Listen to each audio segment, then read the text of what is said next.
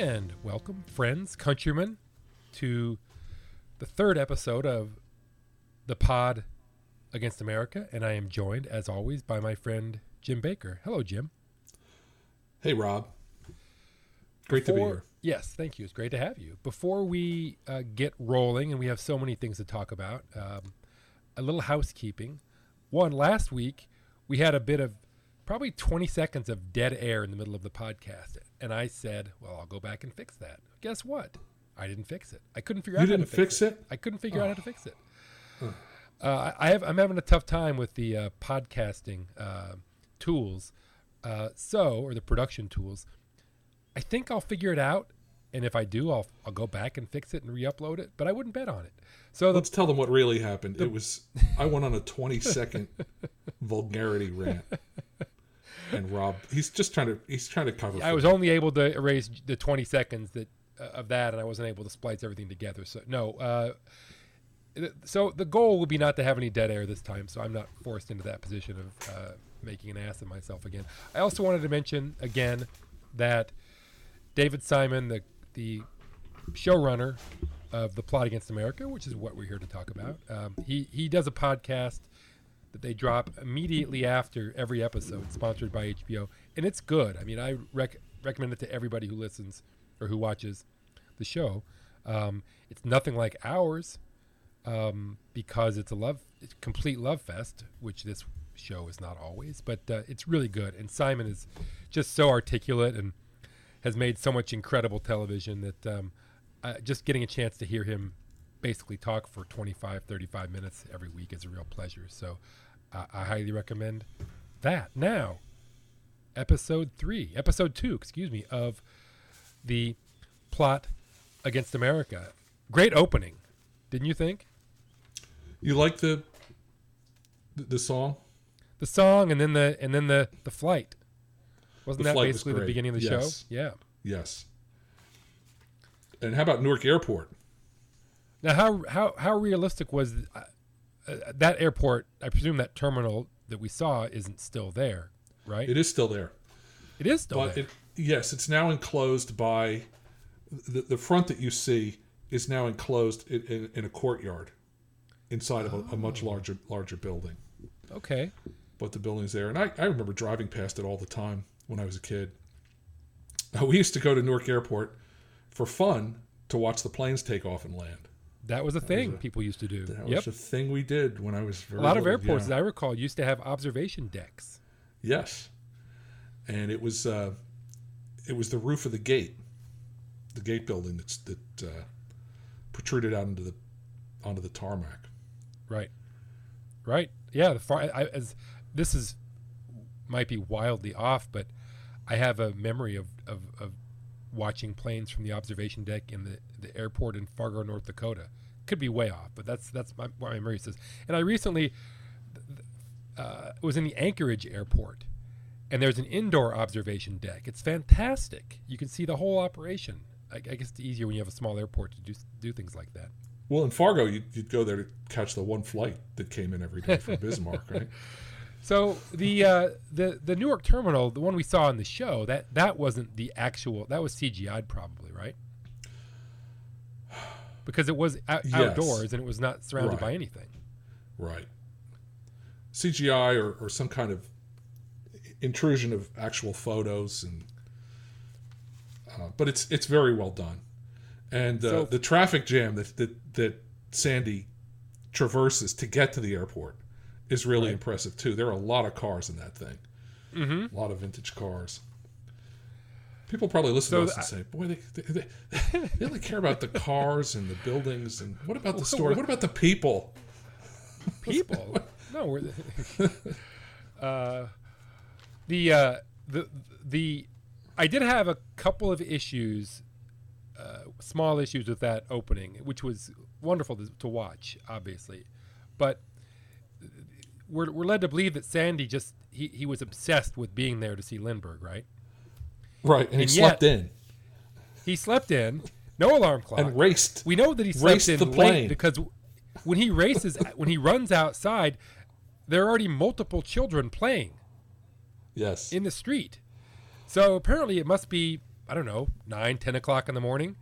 Uh, I- I don't know about you, but whenever in my life I've been obsessed with something that I had to do in the morning, I didn't even need an alarm clock.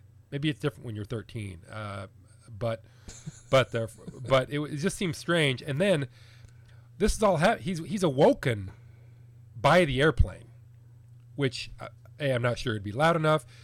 B, B um, he's it's Lindbergh's plane, and apparently Lindbergh just take loops around the city six or seven or twelve times, waiting for Sandy to get to, to get there, right? Because it, it would take to catch the bus, at least 35, 45 minutes probably the whole trip.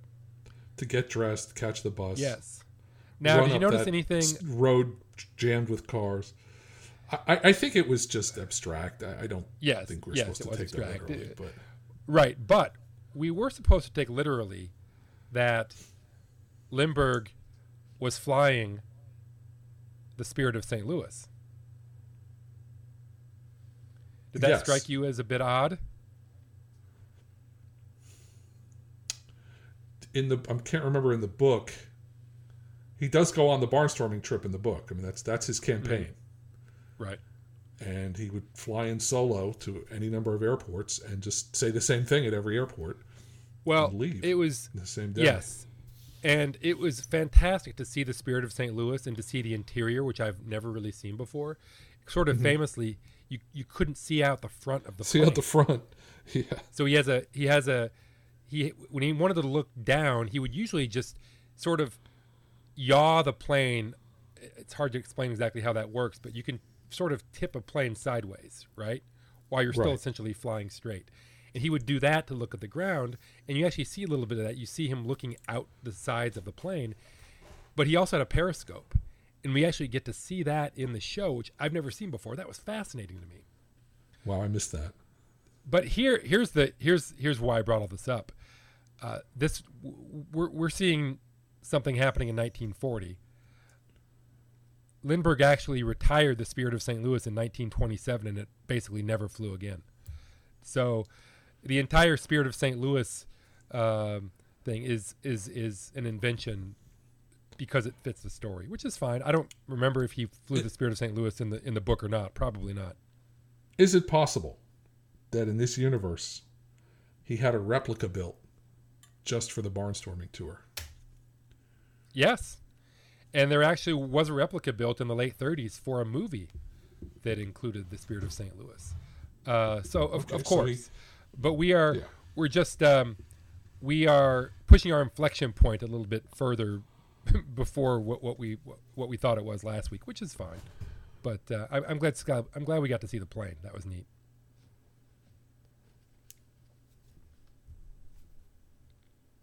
Yes, dead silence. you feel free to jump in. Well, I- just want to say in general, I thought it was an outstanding episode. The, the threads are starting to to come together. Uh, all the different stories are, are being unspooled very nicely. And new stories. Yeah, we've got the we got the romance between Rabbi Bengelsdorf and uh, Phil's aunt is now taking off, and uh, Alvy is getting getting heavily politicized. Um, I, I like how in the family there is the full spectrum of reaction. You've got Alvy on one side. I hate Nazis. I'm going to go kill them. Right. And then you've got Aunt Evelyn with you know marrying uh, you know falling in love with the rabbi who's you know saying no no Lindbergh's fine, and then you've got every point in between. And then you've got Phil, the who's, rabbi- who's too young to just you know Yes. latch on to any of those things. Speaking of the rabbi, and we talked about Turturro last week, but uh, do you think do you think his his accent is even attempting to be specific, like from a certain place? Because it seems like such a lazy, typical Southern accent that even I could do it. Which, and that's true of no accents ever. When he says something like, um, "What does he say?" I, I wrote it down. A, beautiful name for a beautiful lady. You know, it just. Um, I and I almost got it. I didn't quite get it, but that's almost what he's doing. Uh, you know, it's not like there are some really specific ones, like oh, that's uh, Savannah, Georgia, right? Uh, Paul F. Tompkins can do like 50 different accents from the South and the West. I mean, he, he's unbelievable. Um, it doesn't seem to me that Turturro really put a great deal of effort into choosing a place to be from. But maybe that's just there's a place where that's where they what they sound like. I don't know. It just occurred to me that that if they asked me to do, pl- to do a Southern accent in a show, this is what I would have to come up with. Yeah, I could probably only do three or four Southern accents. Um, for instance, I used to have a job where I would call people all over the country, and the one place that I could not fathom what they were saying was people from Western North Carolina. I mean, that is a heavy accent. Uh-huh. Uh, there's a movie with Robert Duvall. It's a black and white movie made in like 1971 where he, he does that accent and it's he does it perfectly, and it's it's indecipherable. But I know what you're saying. I always thought you know the, the Virginia accent's very genteel. Mississippi and Alabama a little more drawly. Florida, I Can you have do no one- idea. Can you do one No, I'm for not gonna. No, I cannot. I'm not prepared. I'm not, Not prepared. I have no Virginia? speak. No. I think that's You said that's you could more do. that. You said you could do three or four. Well, sir, it, it, it seems that we have come to an impasse. You know, that, that kind of thing. we are going to have to cordially uh, disinvite ourselves from the Union at this time. You know, that kind of thing. Which is broad, and people from Virginia are probably just holding their heads in their hands saying, listen to this Yankee. So I like you. I, I think you're right about all the storylines coming together, and then there were the new ones. There was the character Steinheim, I believe his name was. He kind of came out of nowhere. I don't remember. I assume he was in the book. Oh yeah, um, he, he that's the job that that Alvy has, driving him around, and you know he's a despicable person, Right. and Alvy just can't stand to be around him. I don't think anyone can stand to be around them, but they they respect him because he has money and he made something of himself. Uh, like like Philip's father thinks. Look look what look what he's done. Forget who he is. Look what he's done, and that's Right. the, the bone of contention between Alvy and Philip's father. And uh, you know, And I- then there's I- the storyline where where the where. Go ahead. I was going to say I worked with someone like that. He didn't have that kind of a, achievement, but he was that kind of chiseler and and uh, just general obnoxious person. Right. Um, you know, uh, African Americans would come into the store and he'd go, "Follow them around, pretend you're cleaning, and follow them around, make sure they don't steal anything." and finally, I said to him one day, "No, you do it, because I'm not doing that." so I could do it. He, he didn't own the store. Right. So uh, I was in no no fear of, of being fired, but So what do you what do you read into the the storyline about the the younger son who has taken to to apparently following in the footsteps of his much larger, more more worldly friend and stealing money from his parents? well, we have to talk about Earl Axman because he is off the he's off the chain. And I was wondering what what is Earl Axman going to grow up to be? Last week he was touching his mother's underwear and pimping out his mother's underwear to Philip. and you know, now he's stealing and now and then he's tracking people. So for Right. a while I thought, oh, you know, maybe he'll grow up to be Al Goldstein, the guy who founded Screw magazine. I mean, maybe that's where he's headed. Uh, he's going to be successful. He's incredibly bright. The kid who plays him is really good. Yep. When he's given instructions about how to steal the change, I mean, that's just top top shelf acting right there. Right. But uh, you know, he's he's the kind of kid you hope your kids don't hang meet and hang around with. And then what about uh, there's this really bizarre because there's no context scene of Sandy again sketching a horse, and then this stranger rides a horse out on the streets in Newark apparently, and is taking Well, that's the rabbi. and then rides. That's the rabbi. yeah, That was um, Turturro. I believe it was. And really, what what was the point of the scene? Oh, I, I think Start- to show that he, he he respects him. You know, Sandy's in the thrall of of Lindbergh, and right. the rabbi's in that camp. So, you know, what, what do you do with heroes? You put them on a horseback in the statue. Well, do you think? Uh, do you think that somehow going to tie into the the the the, the plot line that comes up later. Not to give too much mm-hmm. away because I don't really remember much of it, but later in the story, there's going to be a movement to send Jewish children to farms. Yeah, that, maybe that's foreshadowing. It doesn't seem I mean, to be the kind sort of show this- that. It doesn't seem to be that literary minded that they're playing those Well, kind of then literary games. Then why with all the horses? There have been now horses in both episodes, sketching of horses. Yeah, I hadn't thought about that much. The the horses are they're in the book. He, you know, Huh. they're still. It, it shows there's still a rural aspect to Newark in Right. 1940. hmm Um, you know, there were still there were still some horse-drawn businesses. You know, the the peddler would Right. still come around Mhm. with a horse, Right. as we learned from Ironweed. I don't know if you remember the movie Ironweed. No, I never saw Uh, oh, very good. And I, I think that's all that is. But one of the I'm things that I really like, ab- well, so am I usually. But when I, when I see the same motif pop up over and over again, or where there's a mystery, like who's that guy on the horse, it, it does make me wonder. One of the things that I've noticed about this show is, and this is a, something that every period show, basically anything before 1990 or something, has to deal with, is smoking. Uh, and there's this it's so weird now to see people smoking, or a lot of people smoking, uh, that it's almost it can be distracting. Have you ever noticed that? Even when people are smoking just as much as they would in re- would have in real life, I find I, I find it distracting. Um, I also find it distracting when nobody's smoking. You ever ever have that that feeling? Yes. Uh, I mean, in, in Private Something- Ryan, for example, hardly any of the guys in the in the unit smoked. When in real life, they probably all would have. Right. I know I would have. If I'd been in World War II, I would have smoked a carton a day. I know that. Free smokes. Yep. Free smokes. But uh, what I like That's a great point. is that I, I,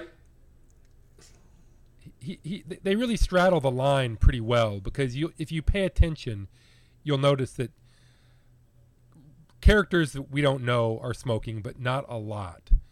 Um, and we and we and two of the main characters, at least two, smoke, but again, not much. It's just it's just there enough to remind you that people smoked, but not enough to make you think they're idiots uh, who are killing themselves. right. Uh, I always wondered in old in old Hollywood, did they have cigarette wrangler, wranglers on the set, and did they have a cigarette continuity person? Where you know when they Right. they'd start a, a- a shot again, they'd say, "Wait a minute, the cigarette was three quarters down, and Right. uh, we we got to get a new cigarette in." And they'd have all these cigarettes ready in var- at various lengths for matching continuity. That's that's one of the problems with cigarettes is they you know they get smaller as you smoke them. Right. Well, they would have needed one of those in uh, Mad Men for sure. Right. Yeah, I, I literally can't remember the last time I, I, I saw someone smoking indoors. Uh, I, I think it was on the subway uh, going coming home from Shea Stadium in like 1986. There was a guy smoking on the subway, which it was illegal by then, and he looked like a rough customer. And I I tapped my father. I said, "Hey, Dad, why don't you go tell him that smoking's illegal on the subway?" so yeah, it's been a while. So, what other what other random observations did you have before we get into the into the more meat of the story? Well, I, I like all the references. Uh, the reference to Frank Hague, the mayor of Jersey City, uh, who's you know he's a rock solid Roosevelt supporter. Uh, Hague was very corrupt, and his his slogan was "I am the law." Um, I love the Burns and Allen bit when they Oh my convinced the mother I and want to talk. father I want to talk about that a little bit more. But go ahead. Okay. It's just a wonderful moment in the show. It's a happy moment. Um, the kind of thing you think back, back on, you know, when everything's gone to ruin in your life. Like sometimes I'm thinking, you know, what's going on now without getting into that too much. When, when something good happens, I'll think, this is what I'll think about the happy time. This moment before it all went really bad. And I think the Burns and Allen moment was, was like that. Yes. This is what we'll think about when when Lindbergh has wrecked America. Well, and it also goes a long way toward, and other there are other things in the show. We talked about it last week. Uh, it just every one, every little detail like that is just another step in humanizing these people. Not that they need to be humanized, but just to I'm not sure how to really articulate this, but because you and I don't need to be reminded that Jews in Newark in 1940 were were were perfectly perfectly good human beings and perfectly good Americans, but th- we're building up to something. I think that's the point, right? Right. Because as we go farther into the series, these lovely people are going to be depeopled essentially and turned into the other, which is really Right. the point of the entire sh- book and the show. I, I- I know that that uh, unfortunately, and Simon's talked about this, and I'm getting deeper into this than I meant to this early in the ep- in, in our our show, but but uh, the point of the show is not that Jews were discriminated against. That's that's on the surface, and it's certainly important.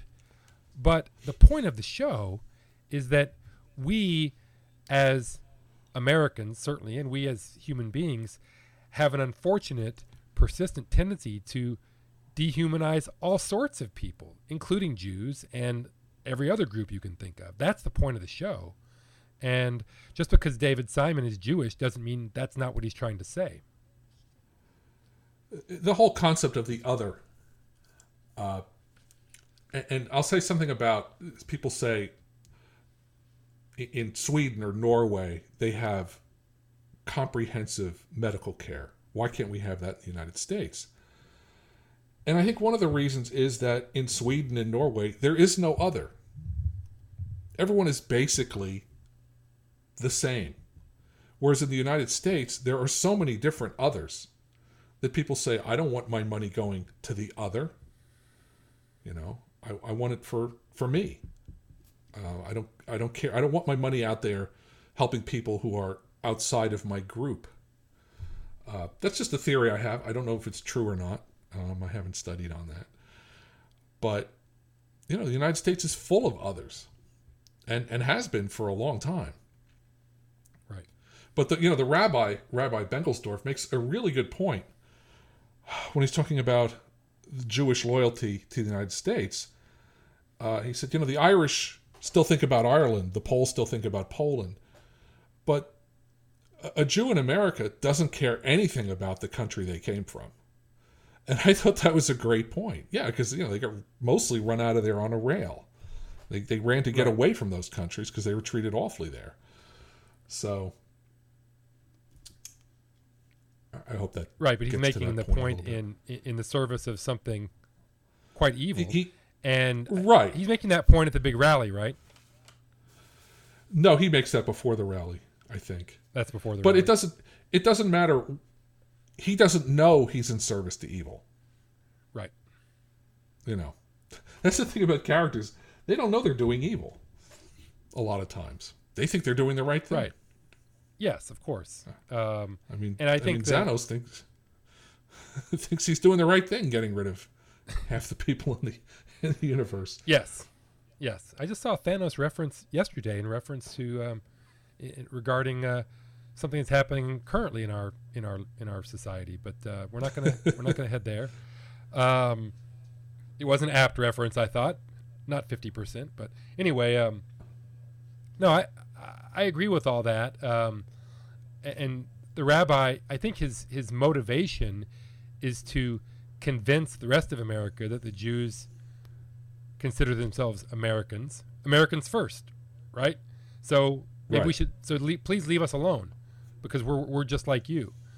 But I don't think he's going to make that argument well enough. I mean, I think that's and uh, who's ever made it well enough. Um, Well, they were certainly the rally, like they Go were certainly better Americans than a lot of Germans. right? who, Yes. who were who were you know were running pro-Nazi camps and, and having rallies. Uh, did you notice that at the Lindbergh rally where Bengelsdorf speaks, there's a portrait of George Washington I did. behind him, a giant, and you know where that portrait comes from? Isn't that from the the Nazi rally? Yes, it's the exact banner that was at the the Madison Square Garden rally in February of 1939. Right. I Now, thought that I was a thought really that I a really great touch. So what is that rally supposed to represent? It's an is it an America First rally? Because No, I thought a I heard Simon say on the podcast that it was the Republican convention, Yeah, it was but that doesn't really make sense either. no, not in October of 40. No. No, it, I think it was just a, a, a pro Lindbergh rally. Well, it's, but there were banners that said America First. Yeah, but I mean, people hold up banners at rallies, as we know. That Well, no, I mean it was it, they weren't just held up; they were they were part of the decor. oh, They were okay. al- aligned on the on the sides of the giant Washington banner. Well, you have me at advantage, sir. I I don't know. It, it's you know, America First mean, and Lindbergh it's an were synonymous I- by that point. I mean, this is I thought that I thought that Simon said on the podcast that it was the nominating convention, but it couldn't have been that. It doesn't look like that. It's too late No. to be that. yes, Um, there, I don't know that they ever mentioned in during the show the actual nomination. Did they? Like, No. there was no mention of the convention, any of that stuff. in episode one, he was talking about he considered Right. running. Um, so the show decided to skirt the thing where he shows up at the convention and gets the nomination there on the floor, Right. which is fine. I suppose I'm gonna I'm gonna re-listen to the podcast and see if Simon really did say that it was the convention, um, because it struck me as very odd when I when I watched the sh- watched the episode again. Um, but they just it, they were never quite clear what what that rally was. I mean, obviously, it could just be a, a just a regular old campaign rally, the sort of the sort of rally that that uh, candidates throw all the time. Um, it just wasn't clear what that, and also the America First banners. I guess that you could just assume sort of that the, that Lindbergh's campaign has has adopted that slogan, which was, of course, had a lot of currency in in Right, 1940. right. Uh, I think it's important that the mother has gone to work hmm at Haynes. Um, they're actually saving money to go to Canada. I think in the book, that's one of the main reasons she gets the job. And they're going to bank all of the money that she makes so that they, if, if need be, if things get out of hand, they can go to Canada. So you think that's the motivation in the show, and they just haven't told the kids yet because that hasn't come up as an option, No, it didn't. They, she said it was so that they could afford a house. right? Uh, or maybe in the show it's on a different arc and they haven't gotten to that point yet. But Right. Well, since you've brought her up twice, I'm just going to mention this is the officially the episode in which I fell in love with Zoe Kazan. She is just so utterly delightful and compassionate and understanding and wise all the way through this thing. And then, can I just say she's sexy too? Is it all right to say that? I mean, I feel like these days I've listened been listening for the last I don't know two or three months to a lot of podcasts about movies and TV shows, and they're almost all of them. I, I, should, that's probably not fair. The ones I've been listening to, so okay, I'll wear that one, are usually hosted by males. Not always, but usually. But the attractiveness or appeal of female characters never comes up. Never. And I feel like if, if this was all if we if, if we were doing pod if, if these guys were doing podcasts say 20 years ago, it would come up, right? People used to talk Right. about those things and they don't really so much anymore. I got a little just a hint. I was listening to a to a podcast called the Re- Rewatchables. Uh, again on the Ringer, they do so many great podcasts on pop culture, uh, and they were talking about um, the day, the, the Edge of Tomorrow, which we both love, right? The Tom Right. Cruise movie is that the right Yes. title? And one of the one of the hosts said, somebody said one of the hosts said something about Emily Blunt. We shouldn't talk about that right now. And the other one said, you can talk as long as you want about Emily Blunt. That's as close as they ever get to admitting that they found a character physically appealing. But I just, I just, Zoe Kazan, she just, I just love everything she does in this show. Everything. She's great. Yeah, and dare I say this, uh, she's not a traditional Hollywood beauty. But if I met someone that looked like that, I'd be all in. If I met a regular walking around woman that looked like that, I, Yes. and carried herself that way on top of that, I'd be all in.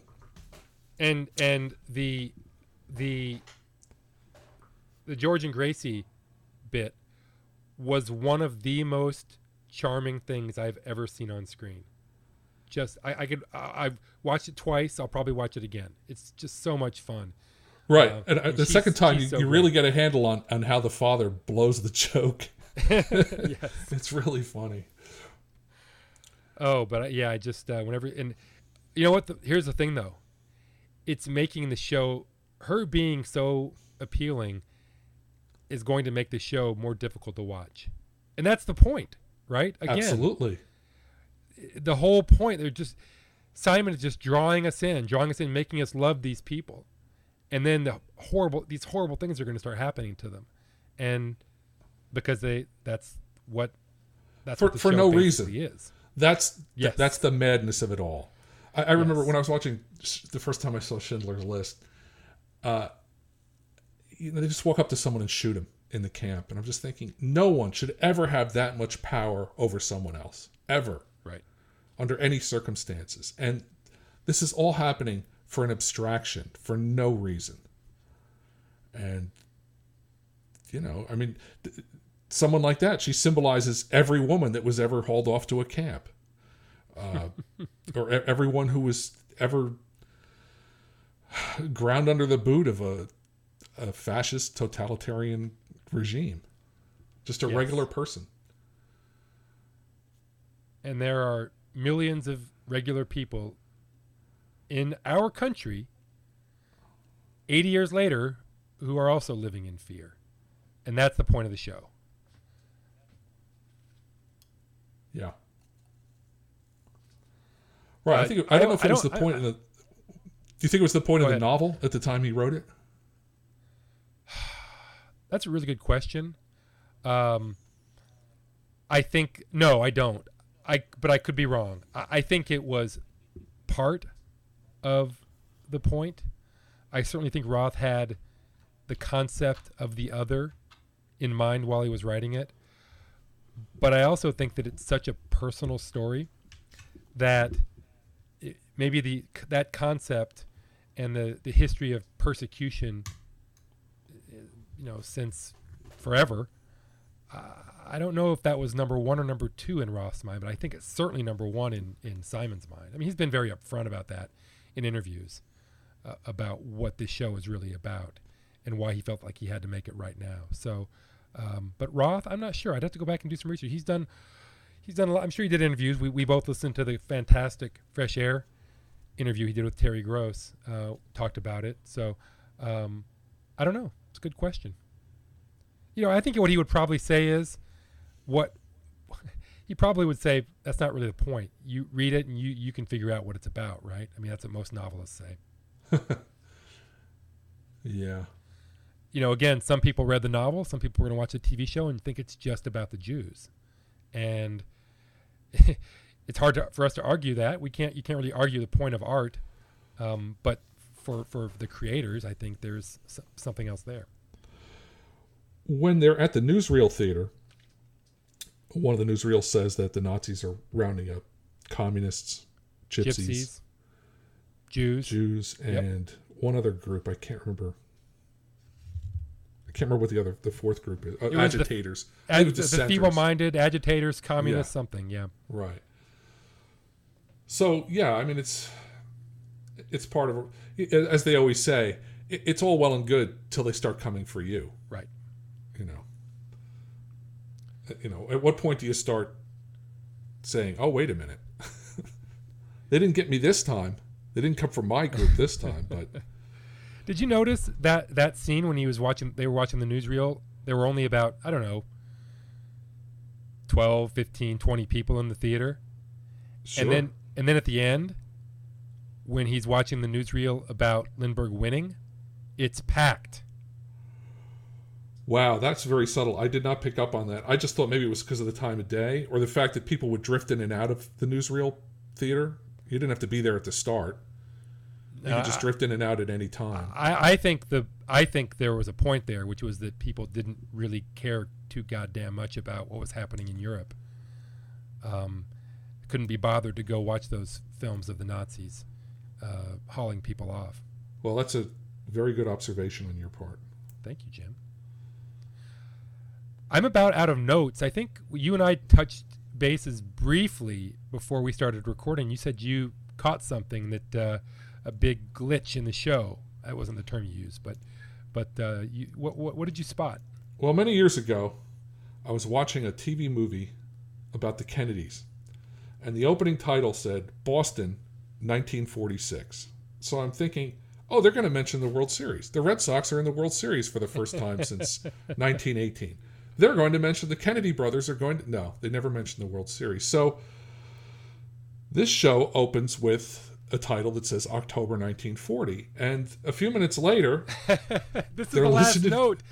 I this is my other. I forgot this note that I made, but I didn't pick up on this. I'm such an idiot. Go ahead. You you get so you get to take a few credit- minutes all the later, they have a discussion. They're listening to a Yankees Tiger game. Yep. and uh, you know he makes a, a Hank Greenberg joke, Yep. appropriate. They mentioned Rudy York and Pinky Rudy York Higgins. is batting, Very Yeah. specific. but what's the problem with that? Well, by October, they're playing the World Series. Season's over. Yes. Season ended September 29th. They always tried to wrap up the season before October in the old days because they had a shorter schedule and they played a lot more doubleheaders, so they could do that. So I'm thinking maybe in this alternate universe, the season goes on a little longer. Maybe they're playing a 162 game schedule or they they start in May. I don't know, but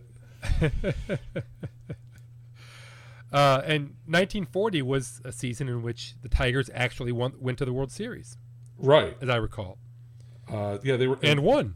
Right. So maybe in this alternate, no, you know, maybe what it is is that they tied the Yankees Yes. And they had to play a playoff game in this alternate world universe. And the Yankees were in the race all the way up to the end. I think the Yankees and the the Yankees finished Indians. in third. It was close. The Tigers and the Indians, as right. you know, that was uh, the crybaby Indians year. w- went to the last Yeah. weekend of the season. Right. Uh, but no, I didn't p- not pick up on which of all people I should have, but no, I didn't pick up on that. That's good. Maybe they can change it. Yes. We'll we'll send them a strongly worded letter. All they have to do is change the name of the team they're playing. It could be the World Series. Now that didn't happen in the World Series probably, but it, at least it's closer. Right. They they'd be playing the they played the Reds that year, right? Correct. Yep. Yeah. One thing they don't mention, speaking of baseball, they never talk about the Newark Bears, the, the uh, international league team Right. that was that was in Newark, uh, which was a great minor league team. Some people say that the Newark Bear team of the late '30s could beat some of the lesser major league teams. I have no idea if that's true, but Uh, it was. It's been said. And you know, I wouldn't be at all surprised and uh, if the Newark Bears were just as popular in Newark as the Yankees were. Right. I think if you if you if you did the Bears instead of the Yankees, and the Bears were a, a Yankees farm team, then you would have to explain to the larger audience who the Newark Bears were. Whereas you don't have to explain who the Yep. Yankees are, and you, have to wait waste precious screen time on that. Do you remember if there was any baseball in the novel? Yeah, there was some Uh-huh. Yeah. References to some references the Yankees? that I don't remember. Uh, w- one thing, and we're not going to do it this week because I'm really not prepared, but I don't have anything to say about it. But I still want to discuss the Great American Novel at some point. We have four more shots at it, so I will keep plugging away at the book. I, I don't know if I mentioned this on on the show last week, but I, I thought I would be able to read it within a few days because it's so good. But every page is so rich in historical context and just the language that I can only handle a, chapter or so at a time, and then I have to put it down and just sort of rest my brain. He gets everything right. That's what's so impressive about it. I'm sure you've had the experience where you're you're reading a novel and there's baseball in it, and the baseball's wrong. Right. So you know a lot about baseball, and you say, well, then he's got some stuff here about biology, may I also assume that biology stuff is equally inaccurate? I, I got to meet uh, T.C. Boyle once, T. Coraghessan Boyle, and I said, you know, you've written two stories about things I know a lot about. There's there's one about football, and there's another about collecting, the collecting mentality. And I said, you nailed both. so therefore, I'm going to assume that you've got all the stuff I don't know about right. He really seemed to like that, and and I I mean that's Roth too. Right. The, the baseball in, in the Great American Novel is so right, and the history. it- He, he has there. to have done so much research, and he actually mentions, I think, in the acknowledgments that he spent some time in Cooperstown, but he must have spent I don't know how many hundreds of hours. Maybe he already knew this stuff because he'd been studying it since, since he was a kid, but all that pre 1946 history, it's all packed into the novel. Basically, it's fictionalized right. and exaggerated in most cases, but it's all there. Uh, you know, the one-armed player, the midget, just go. The, the list goes on and on and on. It's, it's, it's like it's weird, this bizarre It's a parallel baseball history Yeah. that never happened, but Right. it did. Right. It's a parallel universe. The, the, the midget, you know, Eddie Gaedel was a couldn't play, but in in Yes. in the Great American Novel, the pitcher can really pitch. right. OK Akater can really pitch. uh, so it, it's just like it's just like our reality, only a little bit enhanced. Right. And the other thing about that novel compared to The Plot Against America is it's hilarious. Yes. And The Plot Against America is utterly without humor. Yes. So that's why I seen the the Burns and Allen, the Burns and Allen bit was nice. I said, "Oh well, there's there's humor in the show in the series that is not in the book." but again, I that that really, and I apologize if if we mentioned this on the show earlier, one of the previous our our previous episodes, but for me, there's no better example of Roth's genius than the fact that he could write these two books, one of which is hilarious on every single page, rambling, uh, disjointed, uh, told from the perspective of someone who is almost certainly insane or the demented. unreliable narrator. Yes. Yeah, yeah, and and and it's set in basically the same time period as the plot against america which isn't funny at all reads exactly like any like any uh, perfectly normal or, or that's not the right word uh, a perfectly traditional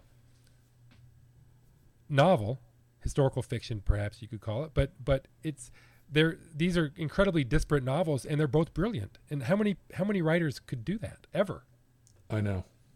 It's it, it, it makes me genuflect. I had a I had a teacher in high school, an English teacher, with the incredibly literal literary name of Joyce Milton, and I believe she'd gone to high school with Roth. And did it ever occur to me at the age of seventeen, you know, uh, having already read and been blown away by the great American novel, that you know maybe I should sit down with her one day and say, "Tell me all you know. Tell me all you know about this guy." it did not occur to me. So I'd like to go back in time and kick myself for that. Uh, honestly, there are two things I think that I regret the most about my youth or my relative youth. Uh, obviously, there's no, there's not a dividing line, and I'm still learning. But the two things that I regret the most are the times when when I uh, accidentally hurt someone's feelings, and I think I remember a lot of them. Uh, I just Wow, never stop, never stop. Was this a regular thing? who, do, who do I crush this week? and the other one is is not being uh, smart enough or um, observant enough to realize how valuable people around me could be uh, in just in terms of of sharing their experiences and their memories uh, and I, I try to do a better job now about that and ask people more questions about themselves and their lives and people they've known um, it's a wor- I'm a work in progress. Obviously, I guess hope with luck we all are, but but so many opportunities when I was younger to ask people questions about things that interested me interest me now and did then and just didn't do it. I agree. I think about my grandfather was a World War One veteran, and he he died when I was 18. I was already very much interested in military history. Long before then, did it ever occur to me to sit down with him and say, again, tell me what you know. Tell me what happened. Uh, he was at the front for two weeks, I think, with the Signal Corps. And I remember everything he said about the war. Everything he ever said to me. There's like six or seven anecdotes and stories that he told. I remember them. So if I'd really pushed, I'd know a lot more. So that that's Well, let's talk about this a little bit because I, I want to kind of maybe we can figure out why that happens. My grandfather, one of my grandfathers, was at Pearl Harbor. really Yes, um, serving on I don't remember which ship. I want to say it was one of the battleships, um, but I don't remember. I don't think he was wounded, but he was certainly there on the ship. And I remember I was probably ten years old, and he was visiting, and somebody got him talking about Pearl Harbor, and somebody, uh, somebody, and, and maybe probably one of my parents said, "Robbie, you should come over here and listen to this," because I was already at ten a big World War II buff right. Uh, when I was 10, I read a two volume history of the U.S. submarine war during during World War II. I mean, I was way deep at a very young age, and yet, for so I went over and listened, but for some reason, I think as children we just have a really difficult time connecting these things with actual people. Why, why is that? I mean, I didn't ask my other grandfather about the war. He didn't see any combat, but he, he was all over the place. Uh, he worked on on on airships, um, and was all over the Atlantic.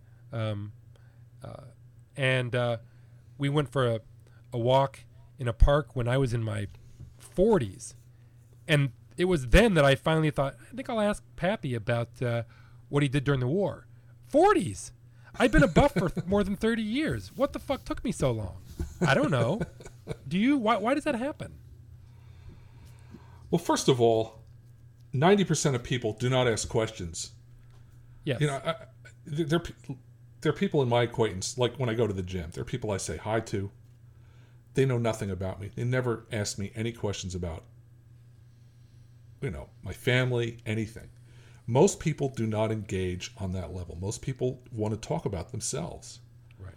And the fact that we ever asked anybody any questions at that age, or that we were listening enough to know what we know, shows that we're a little bit out off the curve of what most people, you know.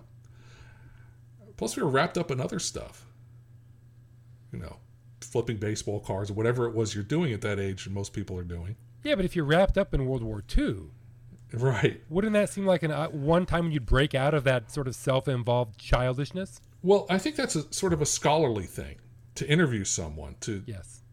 and how many of us are scholarly at 12 and 12 to 14 Well, I think that's right. We look at a book and we think, "Oh, there's there's there's where the knowledge comes from." right. And we don't we have to it's it's difficult to get to a point where you see a person and think oh there's where the knowledge comes from. Right. And think about the people who, who've done the great oral histories. Uh, the you know the great baseball oral histories or, or studs terkel and right. you know they're the people that said oh wait a minute why don't we talk to the actual people? Yes and they all got lucrative book deals so, it it just seems like such an once you figure it out it it seems so easy and so obvious but it's really hard to figure it out. And i don't still i don't i don't quite understand why. Uh, it's I- human nature. And, and I, th- I wonder if maybe too there's this maybe and this might be something specific to our culture where I think there are a lot of people who would think if I ask that person about their war experience, it's it's going to be prying and dredge up things they don't want to talk about. So I just won't bring it up. Now, if you're eight, you're not thinking that probably, but I, Oh. I do think that's part of it. Oh, I distinct, distinctly remember being at a, a Cub Scout meeting, and a kid in town was back from Nam, and I, I knew this kid was going to do it. He stood up and he said during the Q and A, "Did you kill anybody?" And you know, the whole audience kind of went, you know, everybody held their breath, and the answer was yes. He had killed two guys. He said He talked was- about it. Yes, he said Wow. one had one had come right up to the wire and was leveling his gun at me, and I had to shoot him. I can't remember what the other one was, but you know, I, I knew I knew enough at that age. I'm not going to ask him that question, but you know, Johnny Johnny, who did it, I, I knew he'd be the guy to do it, and he was. So Uh, I have two more notes before I let you go. We're not quite bumping up into our mandated show length, which which is self-mandated. Uh, we cannot go longer than the actual episode of, a, of the TV show. So we saw that's uh, actually a federal law. Most oh, oh, it is. Okay. that. Yeah. Okay. cool. Good. Good. I, I, well, I've been. I've already been in compliance. Didn't even know. Um, so one thing um, that I discovered, which was I thought was incredible, was that so the the the Lindberghs, the the Spirit of St. Louis stamp, figures into the show at least once. Um, we you you use it for our for our graphic, which is great. Um, it um, when I was looking up the career of the Spirit of St. Louis, I discovered that they created that stamp in the space of about a week and issued it. Huh. Uh, now that process takes literally takes years to create a stamp, but by the time Lindbergh got back from Europe, they were issuing the stamp, which to me is just mind blowing. Uh, for one thing, that the, the, the, the process could be so streamlined, and for another, that the, they could create something so beautiful in such a short time frame. And speaking of swastikas, because we have a swastika on our on our Spirit of St. Louis, I think uh, the book does too, right? The book jacket. The the book jacket has a swastika on one of the national park stamps, Oh, okay, that's a different which one. which come into play in Yeah, yeah, in, yeah. in episode two. Yes. he's showing them off. He has everyone except the ten cent, the black stamp. Yes. Uh, by the way, I love stamps. I love that stamps are in this show. Just one of the many amazing things about it. Um, I don't collect. Well, I would say I don't collect. I do have about 300 vintage stamps, just because I like to touch them and look at them. They're they're like they're not even in a book or anything. They're just sort of loose. But they're so cheap on eBay that I sometimes I just can't resist. They're hard. Um, it's hard to turn down good graphics, Yes. and that's that's And, that's my uh, problem. That's why I have a house full of stuff like that because I just can't say no to good graphics. but we, you and I talked about we talked about Nazis and swastikas and why they're so popular. Uh, Mm-hmm. Wrong word choice, I know, but we talked about that in probably the first episode. They're our so first prevalent. episode. Let's say that. Yes, they're so prevalent. That's a much better. But there's more to it than that. But we talked about that already. But anyway, I wanted to mention that that that uh, the second episode of the new season of Westworld is just full of Nazis. It's incredible. Nazi vehicles, Nazi stormtroopers, Nazi submachine guns. They they the, the the money they spend on that show, they found a location. They needed an Italian village. Couldn't find one. So they found one in, in Spain. And it's incredible. and there's also a DC 3 in US markings that's incredible. I, I mean, I know you don't watch the show anymore, but I would recommend the first 10 minutes of the latest episode just for the World War II stuff. They just, people just can't get enough of it. Well, It's called War World, by the way. In, it, in it looks great, and that's that's the thing about it. It's got a great look. That's that's why people are drawn to it. Um, I, I think that's why people are drawn to German equipment. You know, model builders. That's what they build. They don't. Most people don't sit down and build a T thirty four. They they build a Tiger or a Panther. They just look. They have a look about them. Right. You know w- what you can't get uh, on your model uh, airplane in Germany? Swastika. That is correct. Yes. They have a whole special line of models in Germany that are exactly the same as the ones the rest of us get, but no swastika decals. They are banned. But speaking of looks, I think, I think the plot against America looks great, Yes. and it's, and it, it's just taking it takes you by. I mean, the, the the interiors of the Haynes department store are just spectacular. The vo- Just- the voting, all the little Oh. details when they when, you, when they vote. when they vote in the theater. oh, Yeah, it, it's just great. I recently rewatched uh, the Purple Rose of Cairo. We, we talked about Woody Allen before. Right. We talked about Radio Days, but the Purple Rose of Cairo, Cairo has the same color palette as the Plot Against America, and it's it, it, too is very authentic looking. As I used to say about the movie Paper Moon, it looks more like the 30s than the 30s did.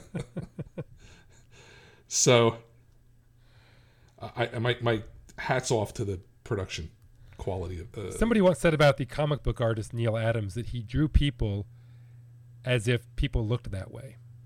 Sort of the same concept. right. so again, I, I think this this episode was a great leap forward, and I can't wait to see where it goes from here. I, I can't. Really I'm dreading every every every hour, every all the next four hours. I'm dreading, except the very end. I know that I have to watch the next three plus hours to get to the last 15, 20 minutes, uh, and I'm okay with that because it's so well made. But if it was made 80% as well, I wouldn't watch it.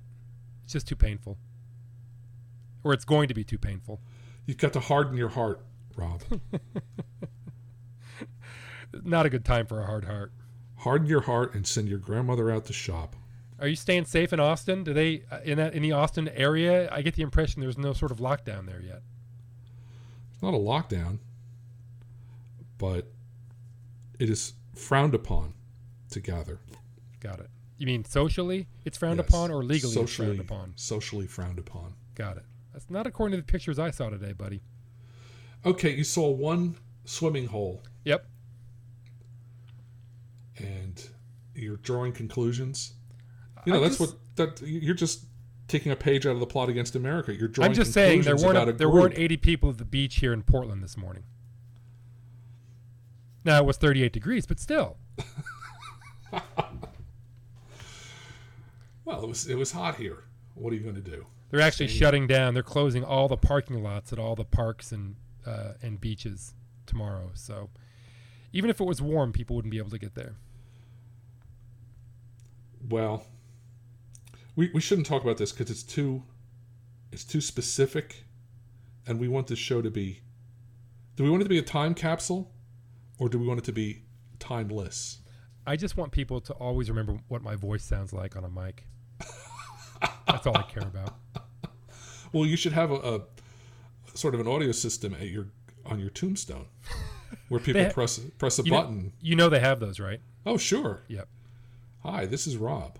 I was born in 1966. I died in, I won't say. I don't want to jinx you. All right, good stuff, buddy. Anything else to say? No, next week we'll talk about Newark and the New Jersey experience, and uh, we'll get into the Great American Novel a little bit more. Excellent. Probably do a whole show on the Great American Novel.